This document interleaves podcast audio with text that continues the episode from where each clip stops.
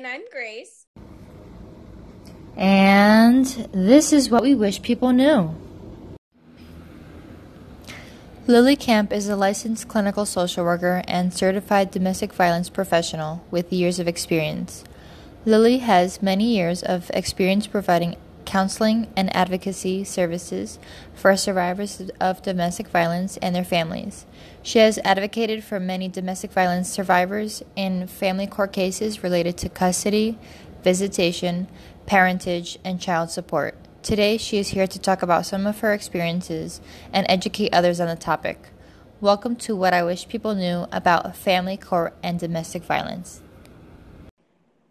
Lily, can you explain the umbrella term of domestic violence for some of our listeners who might not be as familiar with this term? Sure. So, domestic violence is um, basically a pattern of coercive control.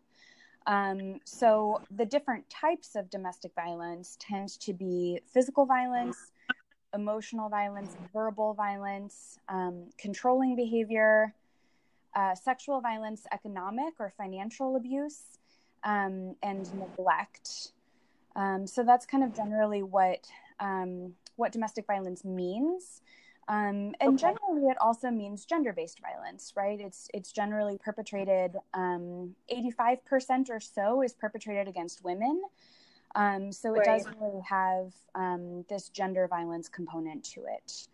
Um, and within the context of intimate partner relationships generally as well. Okay, but so for domestic violence, I think when this is one of the things that people get confused about is that it doesn't have to be your husband or girlfriend or whatever. It kind of extends out of that sometimes too.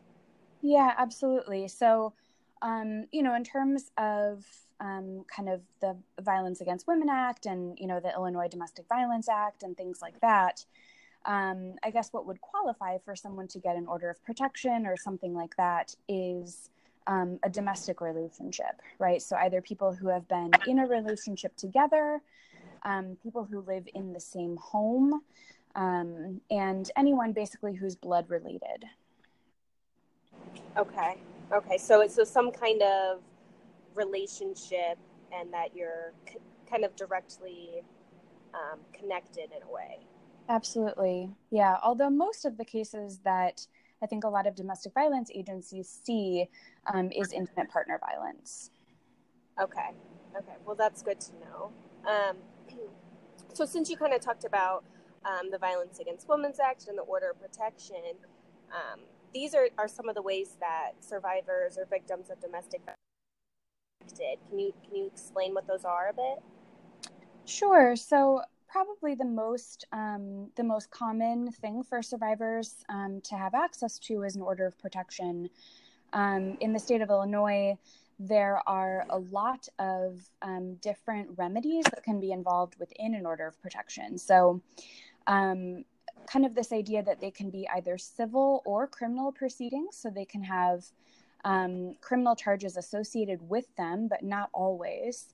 Um, and they can be um, having no unlawful contact um, or no contact at all. And then a bunch of different um, kind of things that survivors can add to their order to make them more specific to their needs.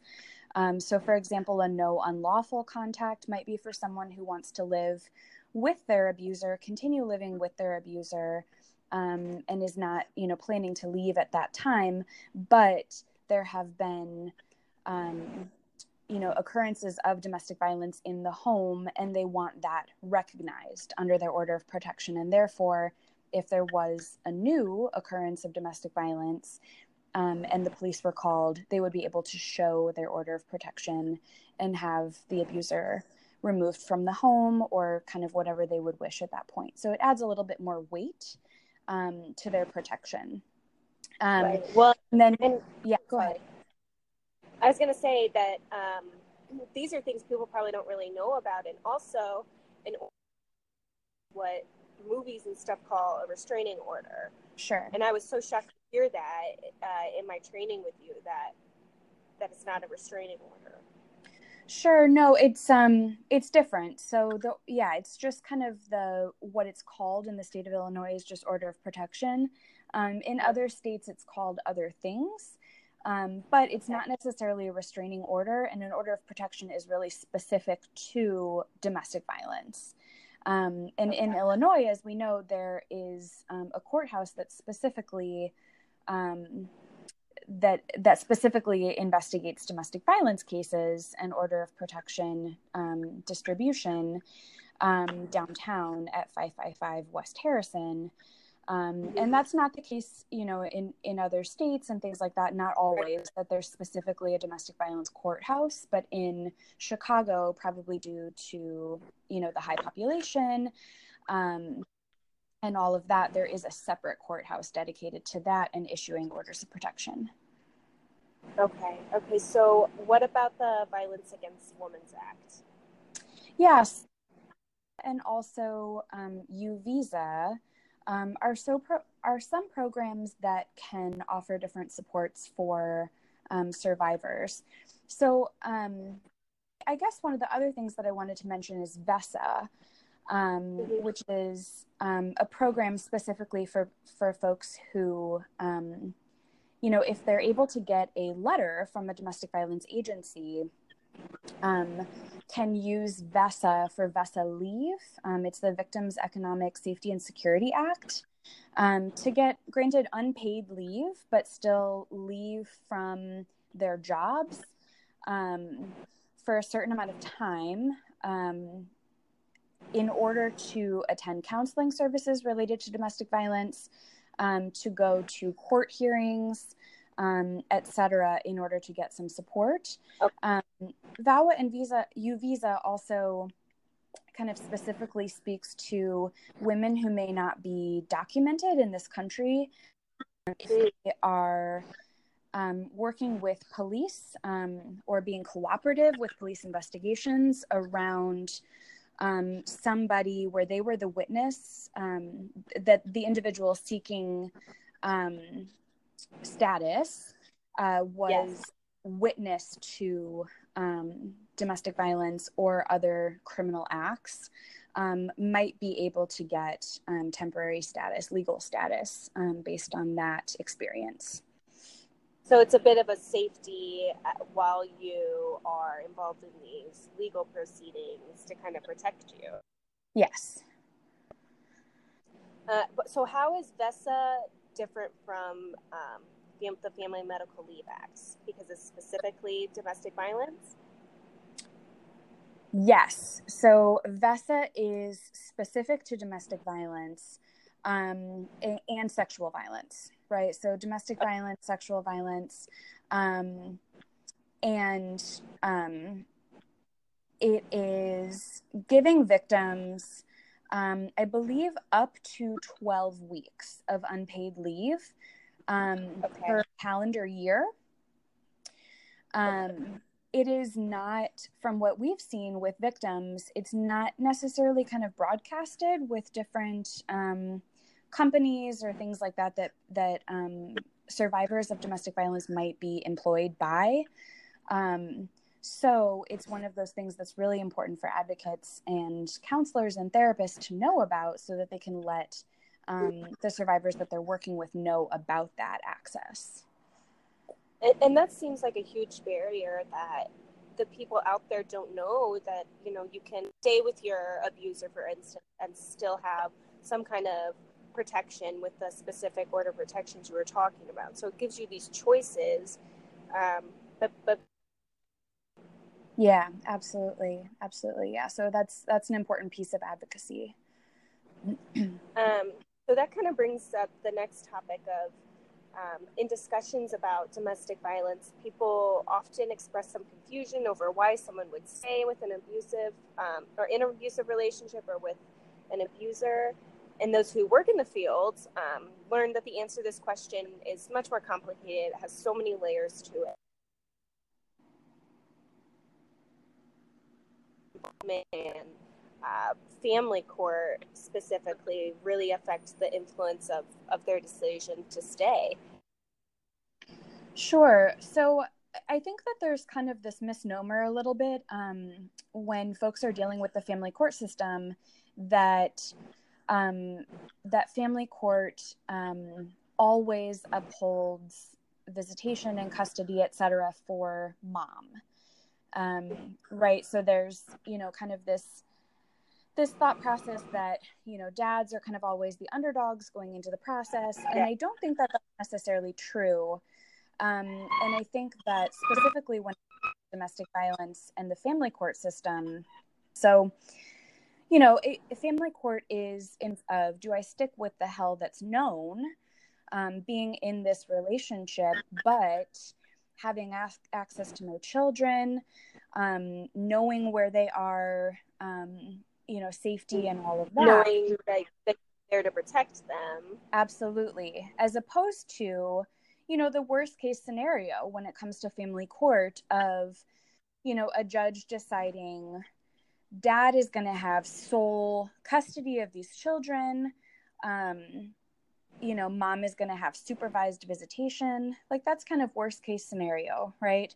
And that um, that is something that happens, and it happens pretty regularly. And so, you know, I think that a lot of survivors are really thinking about um, what do they want to put themselves through and what is in the best interest of their children and that's really difficult and it's really it's so specific to each individual case um, and that's why it's really important for advocates and therapists and counselors who are assisting survivors to really pay close attention to what the survivor is telling you um, mm-hmm. because each scenario is going to be so different. Right. And, and I think that it being able to examine realistically, okay, what it what is at risk, you know, for someone who maybe doesn't have the best finances are they the fear that oh, am i going to lose my kids because of that or being undocumented? And it just goes on and on. Sure absolutely. Yeah. Um, so what information do you think it's important to share with survivors to prepare them about how their history of domestic violence may be received in court and how this kind of plays into you know all the various court proceedings um, in, in family court specifically yeah. So, a, a number of things, right? But I'll highlight a couple um, of things that I think are really important. So, um, number one, I think that, um, you know, in recent years, Illinois switched to um, becoming a no fault state for divorce, um, which is which is common as one of the proceedings that we see in family court is for folks who have been married and have children together. So, okay. Um, and what what do you mean by no fault?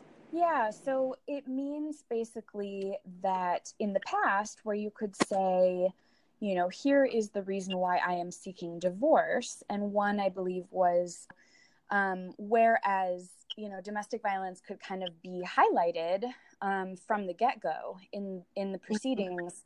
That's no longer the case. Um, you know, and even when it was, I would say that the history of domestic violence um, did not matter as much to uh, the family court system. So, um, you know, that makes it um, really important to talk to your survivors about is kind of this is a really important experience for you, and the court is probably not going to care that much. Um, right. Mm-hmm. And to kind of just have a reality check with the survivor that you're working with. Um, so, um, actually, one of the resources that I was going to mention is um, this website that I really like called the Battered Women's Justice Project um, and Stop Violence Against Women or stopvaw.org. Um, and they have kind of this really interesting diagram called Life on Three Planets, um, which talks about kind of on planet A, criminal court um, battering is going to be the focus, right? So the history of domestic violence is going to be the focus as it relates to criminal charges. Um, in juvenile court, um, battering is viewed through like a child safety lens. So, like, how can we keep the child safe? Um, and possibly okay. this idea of a mother failing to protect her child, right? Or that's kind of their lens. Um, obviously, domestic violence advocates would say that that's not necessarily true, and there are many ways that mothers keep their children safe, even in a domestic violence um, relationship or a household where there's DV. Um, and the third is family court, right? So that's um, battering is basically invisible. Um, and there's this idea yeah. of a good enough father, um, right? And kind of that the courts are aiming for 50 50 um, shared uh, parenting of the child, even though there might be an extensive history of domestic violence, even a history of um, a father sexually abusing um, his children. So it, that's something to really prepare a survivor for. Um, you know, and I, I, I think that that process is obviously just long term advocacy and counseling support. Um, and that mm-hmm. kind of ties in with the other items that I was going to talk about, which is um, it would urge survivors to join a local support group, um, to talk with other mothers who might be going through a very similar circumstance. Um, right. I think that that level of support and self care is incredibly important um, for for sustainability during these cases, um, as they can take years um, mm-hmm. from start to finish. And having additional support, having validation of their experience, and normalization that many other people are experiencing really similar things um, is is sad and horrible, but also really helpful for someone um, who's a survivor um, to be able to feel like they're a part of a community that understands what they're going through. So yeah, and, recommendations. Yeah. Um, one of the things of, of support groups, you know, that I saw um, while at Sarah's Inn is that it, it's nice to see everyone at different levels of the journey, kind of. So someone who maybe is thinking about leaving, or someone who's gone through the whole family court process, someone who's in the middle of it, and you get all of these different experiences and stages, and it's really comforting to people to have that. Sure, absolutely. Yeah, it can be just a really essential tool um, for survivors to feel connected um, to each other and empowered together. Right. Um, so it, it, seems like um, the difference between family court and domestic violence court is that the history of abuse um, and violence, neglect, etc., is is not weighted as heavily in family court. Yes, absolutely. So, um, yeah, I would say that there is a really um, big knowledge gap for um, judges, attorneys, um, guardian ad litems, um, or child advocates, people who are appointed kind of as the attorney for the child and their interests. You know, there are some folks in the court system, and family court system, who are doing a really good job at this, but mm-hmm. there are many who are not. Um, and where domestic violence, you know, particularly when folks are separating um, and they're mm-hmm. going through a divorce um, and custody, you know, it's seen as well, you're separated from each other, and therefore the domestic violence stops, right? And that could not be further from the truth. Um, and in fact, many survivors that we've worked with over the years have said that um, kind of going through the family court experience is a second abuser to them. Um, right. And that, well, it, what yeah. I was, you know, um, going to follow up with, it sounds like going through the court is they're almost being re-victimized and, you know, like a second trauma again. Yeah, absolutely. So, um, you know, one of the things, if we're kind of thinking about at its core, domestic violence is about a pattern of coercive control, um, it doesn't really have much to do um, sometimes for for the perpetrator of domestic violence with the actual custody visitation etc but it's more a matter of winning or losing right? So even if it's in the best interest of the children to be with mom um, you know more than 50% of the time or even all of the time most of the perpetrators of domestic violence are not going to agree to that because it is a matter of them losing control right? So um, you know, we see that in family court, specifically in cases related to domestic violence, those are the cases that go on for years and years um, because perpetrators are really fighting this tooth and nail um, and sometimes doing this intentionally um, if mom is using a private attorney um, you know et cetera to really kind of bleed her financially as well. And that's another another piece of abuse right? So it's they're really holding on to any last control that they they have yes absolutely. And and you know most of the time at the detriment of their children. Mm. it's just shocking because everyone you know i imagine it's you know like you said mom is uh, favored in court and I, no one would ever um, you know give a father with sexual abuse history custody. And when you're in the field and, and getting that experience you get to witness it and see it but most people just walk around not aware that this is what happens. Right. Yeah absolutely. It's it's very misunderstood. Um you know and i think that's another reason why the support groups and things like that for survivors is so important. Um because you know yes, I think that it's it's misunderstood. Um, kind of in the general public, but you know, even even with people who are experiencing this and experiencing domestic violence, it's easy to feel really alone and like this is the, you know, I'm the only person that this is happening to when in fact it's happening to a lot of people. Right. Yeah, you feel like like you're going crazy in a way. Sure. Yeah. Um so I remember from my time um, at Sarah's Inn hearing some experiences and challenges of attempting to explain domestic violence in a family court, um, whether it's like an allegation of domestic violence or using it, you know, as you said, fighting with custody. So, what are some of the experiences that you've had with this? Sure. So, I think that one of the mm-hmm. one of the big challenges related to um, sharing kind of history of domestic violence and allegations um, when uh, you know regarding parenting um, has to do a lot with um, kind of this idea that i guess it's easy for judges and attorneys and guardian ad litems etc to see mothers who have experienced domestic violence as being overprotective of their children um, and mm. and also kind of um, I guess over involved, right?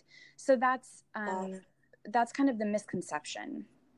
And okay, I think as a result of that, um, you know, I've seen kind of some experiences that women have had where they've started to be seen in a negative light by the judges, um, by attorneys, by guardians, because um, you know, it's kind of going hand in hand with this idea of like women are over emotional, right? Overly emotional, um, too involved, right? They're not wanting to share parenting rights with the father, et cetera, et cetera. And kind of some of these other stereotypes that are definitely not true. Um, but it kind of harps on on some of that, right, in family court. So, mm-hmm.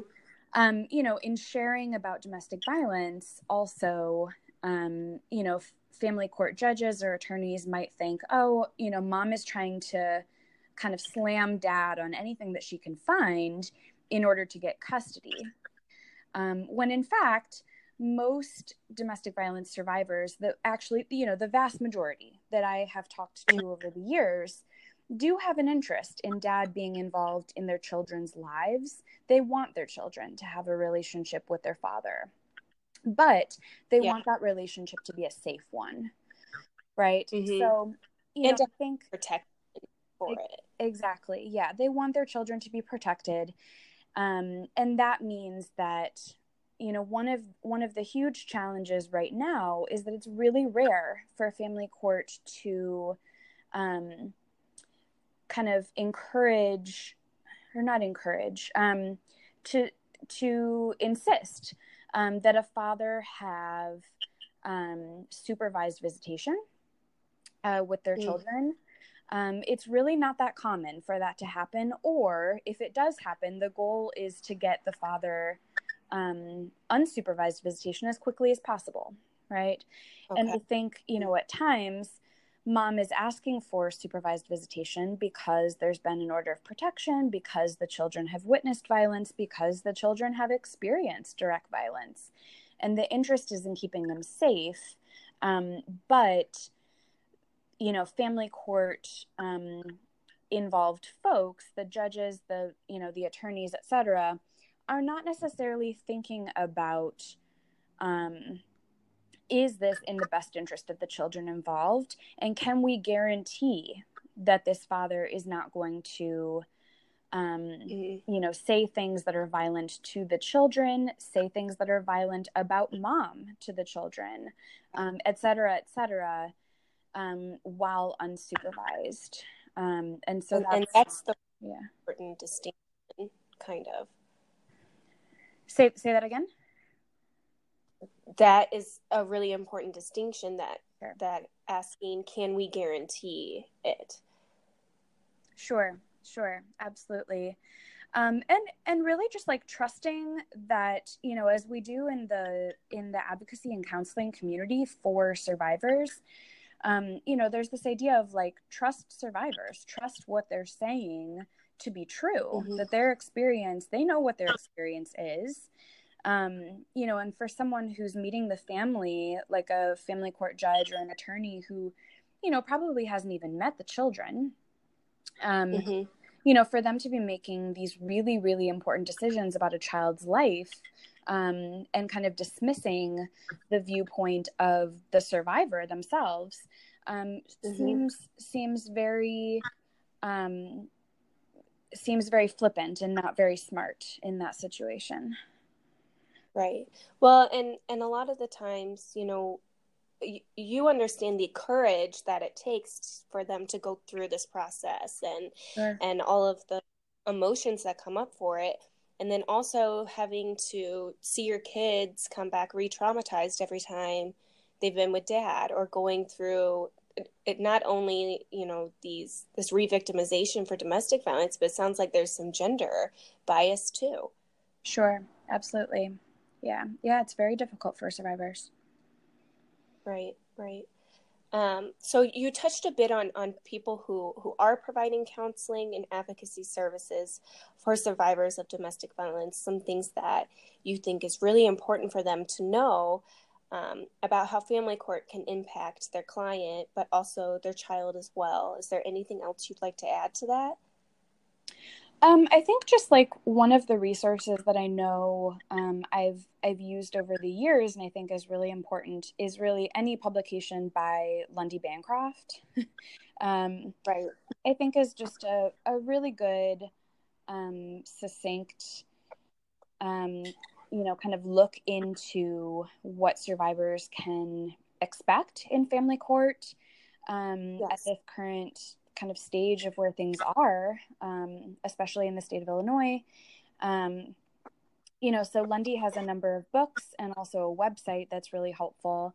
Um, and, you know, specifically a couple of books um, related to family court stuff. Um, so, When Dad Hurts Mom is one of his books. Um, as mm-hmm. well as the batterer as parent. And I think those are just really fantastic resources, and um, not only just just kind of resources that I've identified, but um, you know, many survivors that I've worked with in support groups and things have said that mm-hmm. those books, you know, were just yeah. um, incredibly crucial to their um, process. Yeah, it seems like people really, really relate to his writing style and and the topics that he touches on. Sure. Yeah. Right. Um, well, Lily, I want to thank you so much for interviewing with us today. Um, before we close, is there any final message or information that you would like to share that we haven't had a chance to touch on? Um, I ugh, I don't know that I have anything additionally. Um, well, good. That means that that I asked the right questions. Then. Yeah. Anything else that you want to hear about from me before before we have to go? I don't. No, I, th- I think those are, are, all of our questions. Um, for anyone who wants the, the resources that Lily has mentioned, um, they'll be on our, our website, which is in the link below, and also um, I'll attach those those direct resources for them um, for for anyone who, who wants to know more about it or to share with others. That sounds good. Okay, thank you so much, Lily. Thank you. Thank you, Lily, again so much for sharing some helpful information about domestic violence in family court. For those of you who are interested in learning more, check out our recent blog post on the topic at acceptingtherapy.com. You can see resources in the blog as well as on the show notes of this podcast. Thank you.